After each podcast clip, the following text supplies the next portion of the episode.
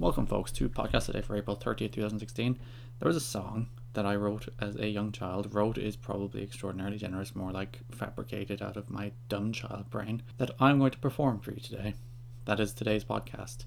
Me performing a song that has never been performed to anybody outside my immediate family. It's the first time it's ever being recorded. It's called a banana song. Means means a lot to me. I wrote it as like a four year old. Again, wrote generous. as I clear my throat to perform it. Banana, banana, banana, banana, banana, banana, banana, banana, banana, banana, banana, banana, banana, banana, banana, banana.